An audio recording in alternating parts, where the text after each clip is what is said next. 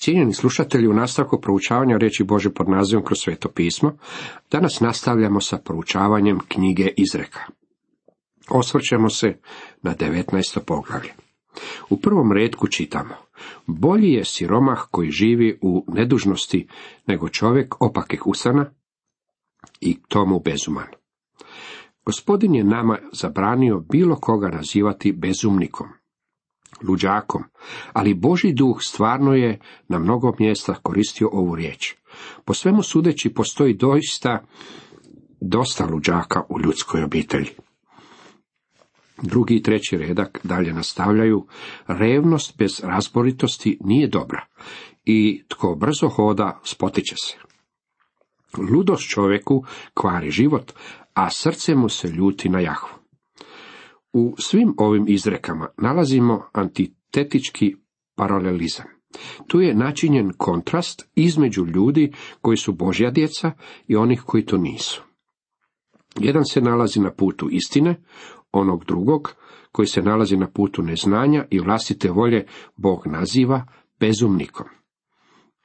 Mi imamo jednu suvremenu izreku gdje je neznanje blaženstvo, isprazno je biti mudar.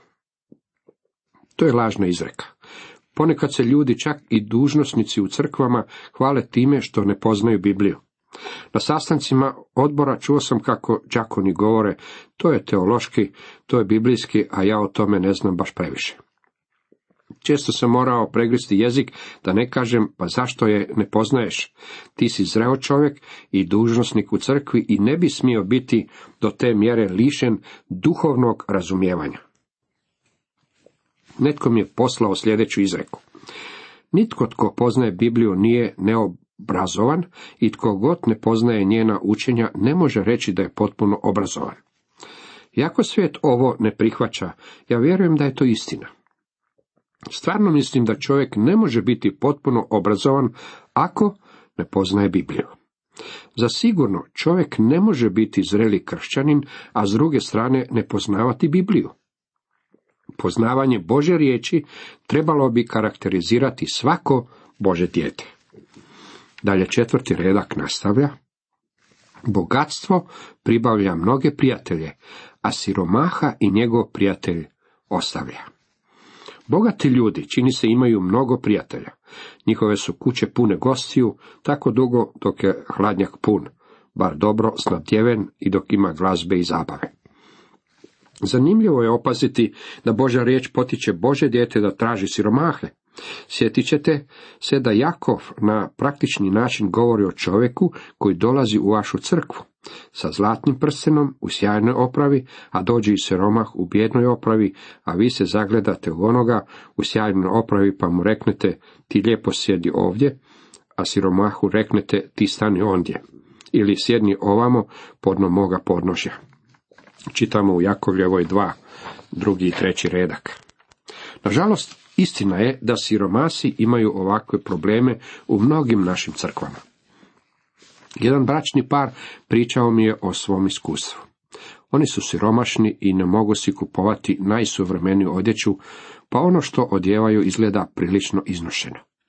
Otišli su u crkvu koja je na glasu kao vrlo konzervativna, ondje su ih ignorirali i prezirno se odnosili prema njima. To što im se dogodilo uistinu je strašno. Ljudska narav nije se nimalo promijenila tijekom stoljeća. Stara narav još uvijek se otkriva u svojoj, svojoj snazi. Moja majka običavala me pitati prije nego je izišla iz kuće. Vidjeli mi se podsuknja? Moja me supruga pita to isto. Postoji mnogo ljudi koji izlaze van, odlaze u crkvu i gibaju se u društvu svoje skupine, čija se stara narav pokazuje na najružniji mogući način. Pokazuje se recimo kada siromašne odvajaju iz svog društva. Bog stvarno otvoreno govori o svemu, zar ne? Siromaha i njegov prijatelj ostavlja. Kada shvate da ste siromašni, onda vas ne žele u svom društvu. Peti redak dalje nastavlja, lažljiv svjedok ne ostaje bez kazne i tko širi laži, neće uteći. Pogledajte u deveti stih, pa ćete vidjeti da se ondje govori o gotovo istoj stvari. Lažljiv svjedok ne ostaje bez kazne i tko širi laži, propada. Lažni svjedok neće uteći, zateći će ga se u laži. Pozvaće ga se da bude odgovoran za ono što je rekao. Ne samo to, već će i poginuti. Kako nam Bog kaže u otkrivenju 21. poglavlju 8. redku. Tu se moramo sjetiti Ahaba i Izebele u događaju sa Nabotovim vinogradom. Zapis o tome nalazimo u prvoj kraljevima 21 i 22. Zbog toga što Nabot nije želio dati svoj vinograd kralju, pronašli su se lažni svjedoci koji su iznijeli lažne optužbe protiv Nabota, koji je na temelju tih optužbi bio kamenovan. Ahab je mislio da se izvukao s tim zločinom, ali ga je susreo Ilija i rekao mu da na onom istom mjestu gdje je bila prolivena nedužna Nabotova krv, psi će lizati njegovu krv. Dogodilo se sljedeće. Ahab je ušao u boj protiv Sirije, udružen sa Jošafatom. Jošafata je poslao prvi red odjevenog u njegovu kraljevsku odoru, a Ahab se prerušio u običnog vojnika kako bi umakao neopažen. Međutim, vojnik lakog prsta na obaraču na neprijateljskoj strani odapeo je jednu strelicu prema Ahabovoj vojsci, nije čak niti znao koga cilja, ali je strelica imala na sebi upisano Ahabovo ime. Kada je izletila iz luka uz cink, rekla je, Ahabe, gdje si? Tražim te. I pronašla ga je. I iskrvario je poput zaklane svinje i umro. Rana je iz krvi istekla u kočiju. Njegova su kola oprali u samarijanskom ribnjaku i psi su lizali njegovu krv. I bludnice se ondje kupale, po riječi koju je rekao Jahve. U prvoj kraljevima 22.38. Reći ćete da je to okrutno i zastrašujuće. Slažem se. Međutim, dragi moji prijatelji, laž lažno svjedočanstvo i klevetanje su uistinu strašni u Božim očima i Bog ih mrzi. Lažljiv svjedok ne ostaje bez kazne i tko širi laži neće uteći. Šesti redak nastavlja, mnogi laskaju licu odličnikovu i svatko je prijatelj čovjeku darežljivu. Mnogi laskaju licu odličnikovu. Mi nemamo knezove, ali pišemo pisma našim zastupnicima i županima, a ponekad čak i našem predsjedniku kada želimo da se donese neki zakon. Svatko je prijatelj čovjeku da režljivu. To je stvarno istina. Čovjek će imati mnogo prijatelja tako dugo, dok im dijeli darove. Sedmi redak. Na siromaha mrze sva braća njegova, još više se udaljuju od njega prijatelji njegovi, on hlepi za dobrim riječima, ali ih ne nalazi. Braća siromaha neće mrziti na način na koji mi zamišljamo mržnju. Najčešće ne žele imati ništa zajedničkog s njim. Jednostavno ga ignoriraju. Čovjek koji živi u obilju često vidi svog neuspješnog brata kako se k njemu vozi u krnti, pa kaže svojoj ženi uđimo u spavaču sobu i zaključajmo vrata, pa će pomisliti da nismo kod kuće. To je ono što znači mrziti svoga brata. Moram usput napomenuti da siromasi ne prolaze baš najbolje u ovom svijetu.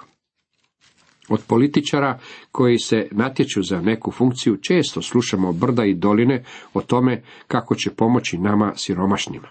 Jedini način na koji meni pomažu je putem sve većih poreza. Svaki put kada se održe izbori, meni porastu porezi. Svaki političar obećaje da će nam dati nekakvu pomoć. Niti jedan do sada to nije učinio, a mislim da niti neće. Imam osjećaj da su se problemi toliko nagomilali da ih ne može riješiti niti jedan čovjek. Niti jedan čovjek, bez obzira o kome se radilo, nije sposoban riješiti probleme današnjeg svijeta. Znate što nam je potrebno? Potrebni su nam političari koji će nas pozivati da se vratimo Bogu. Potreban nam je netko tko će reći, gledajte, ja nemam odgovore na svjetske probleme. Okrenimo se Bogu kako bismo dobili odgovor. Služimo njemu, molimo se njemu. S obzirom da smo isprobali sve ostalo, ne bismo li riješili svoje probleme, ne bi li nam bilo pametno da za promjenu iskušamo Boga? Bilo bi nam daleko bolje da slušamo Boga nego što slušamo previše televizije. U brojnim show emisijama čuli smo sve ostale i njihova mišljenja. Ti su ljudi prefilirali pozornicom ljudskih događaja i prizor kojeg smo vidjeli nije bilo pretjerano impresiravan. Moramo se okrenuti Bogu i slušati što nam On ima za reći. Dalje čitamo, nesreća je ocu svojemu bezuman sin i neprestano prokišnjavanje svađe su ženine. Posljednja izreka o ovoj temi koju smo promatrali govorila nam je da kada čovjek nađe svoju ženu, onda je našao pravu stvar.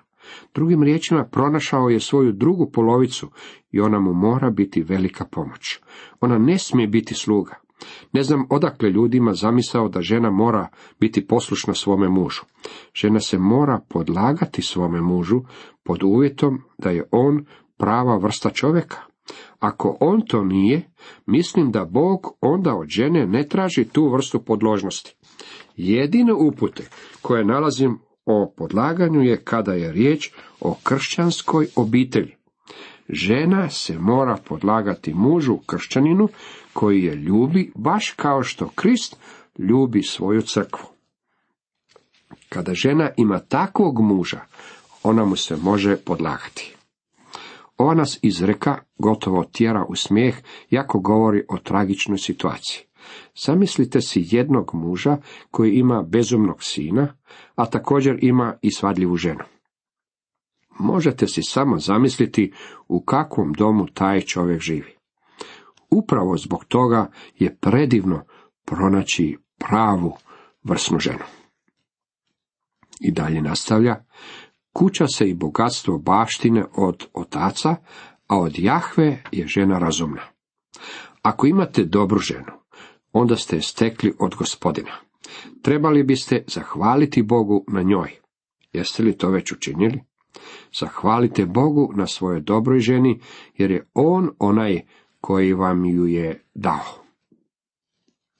Mladići, ovo bi vam trebalo nešto govoriti. Želite li dobru ženu? Onaj koji daje dobre žene nije otac dotične kćeri. Mnogi očevi su sretni što su se riješili svojih kćeri. Međutim, naš nebeski otac ima mnogo dobrih žena koje želi dati. Budite u stalnom kontaktu s njim i on će vas odvesti k onoj pravoj. On vam želi dati pravu vrstu žene. Ovo je vrlo praktična izreka, slažete se sa mnom? Dalje nastavlja, kažnjavaj sina svoga dok ima nade, ali ne idi zatim da ga ubiješ. U engleskom prijevodu stoju šibaj sina dok ima nade i neka ti duša ne malakše zbog njegovih suza. Započnite s discipliniranjem dok su djeca još mala. Nemojte čekati dok će biti već prekasno. Čovjek koji je bio spašen malo kasnije u životu rekao mi je, moja žena i ja nedavno smo bili spašeni i uistinu smo zahvalni Bogu na tome, ali smo izgubili svoju djecu. Prije smo živjeli poput đavola i danas to vidimo u svojoj djeci. Čekali su dok je bilo već prekasno kako bi svoju djecu odgojili na pravi način. Započnite dok su djeca još mala. Ne obazirite se što mali Ivica plače kada mu isprašite stražnicu. S druge strane, svaki otac mora biti vrlo oprezan oko načina na koji postupa sa svojom djecom. Nitko nema prava biti okrutan u svojim postupcima prema djeci. Doktor Ironside je preveo ovu izreku na sljedeći način. Šibaj sina dok ima nade, ali neka ti ne bude u duši da ga ubiješ. Nemojte se bojati primijeniti disciplinsku mjeru, ali okrutnost ni pod kakvim okolnostima nije dopuštena. Okrutnost samo može uništiti dijete i skršiti mu duh. Kad smo već kod okrutnosti, čak i državno zakonodavstvo može, a i mora uskočiti kad god se pojavi okrutnost prema djeci. Bog je kršćanima dao vrlo precizne zapovjedi. Rekao je djeci da budu poslušna svojim roditeljima. Efežanima 6.1. Međutim, očevima je rečeno, a vi očevi ne razdražujte djecu svoju. Efežanima 6.4. Ne okomljujte se na njih kada ste gnjevni. Oni znaju da ste gnjevni i da na njima samo iskaljujete svoj bijes i frustraciju. U tom trenutku vaša će kazna vjerojatno biti preteška. U stvari možete čak postati okrutni. Dana nam je zapovjed da ih odgajamo stegom i opomenom gospodnjom. Efežanima 6.4. To jest gospodnjom disciplinom i poukom. Dalje nastavlja, mnogo je namisli u srcu čovječem, ali što Jahve naomi, to i bude. Čovjek može smisliti mnoga objašnjenja, mnoga rješenja, ali je samo Bog onaj tko može dati pravi savjet. Mnogi znaju stvoriti računalo, ali samo Bog može od njega načiniti nešto smisleno. Dalje čitamo, dražest je čovjekova u dobroti njegovoj i bolji je siromah od lažljivca. Ovo je čudna izreka, zar ne? Dražest je čovjekova u dobroti njegovoj. Koliko takvih ljudi poznajete? Oni su pristojni, velikodušni i pristupačni ljudi. Zatim se ponovno vraćamo siromašnom čovjeku, siromašnom rođaku koji dolazi na večeru i ostaje kod vas živjeti nekoliko godina. Bolje je imati njega nego imati lažljivca. To je treći redak nastavlja, strah gospodnji daje život i tko se njime ispuni, zloga ne pohodi. Strah gospodnji ne znači da stalno drhtite, da ste svo vrijeme prestravljeni i da živite u nekakvom strahu cijeli život. Ova izreka jasno nam govori da strah gospodnji znači da možete počivati spokojno i zadovoljno. To znači da ga prepoznajete, da ste pogledali prema njemu, da ste ga prihvatili i da ga želite slijediti. Sada možete spokojno i zadovoljno počivati. 24. redak nastavlja, ljenčina umače ruku u zdjelu, ali je ustima svojim ne prinosi.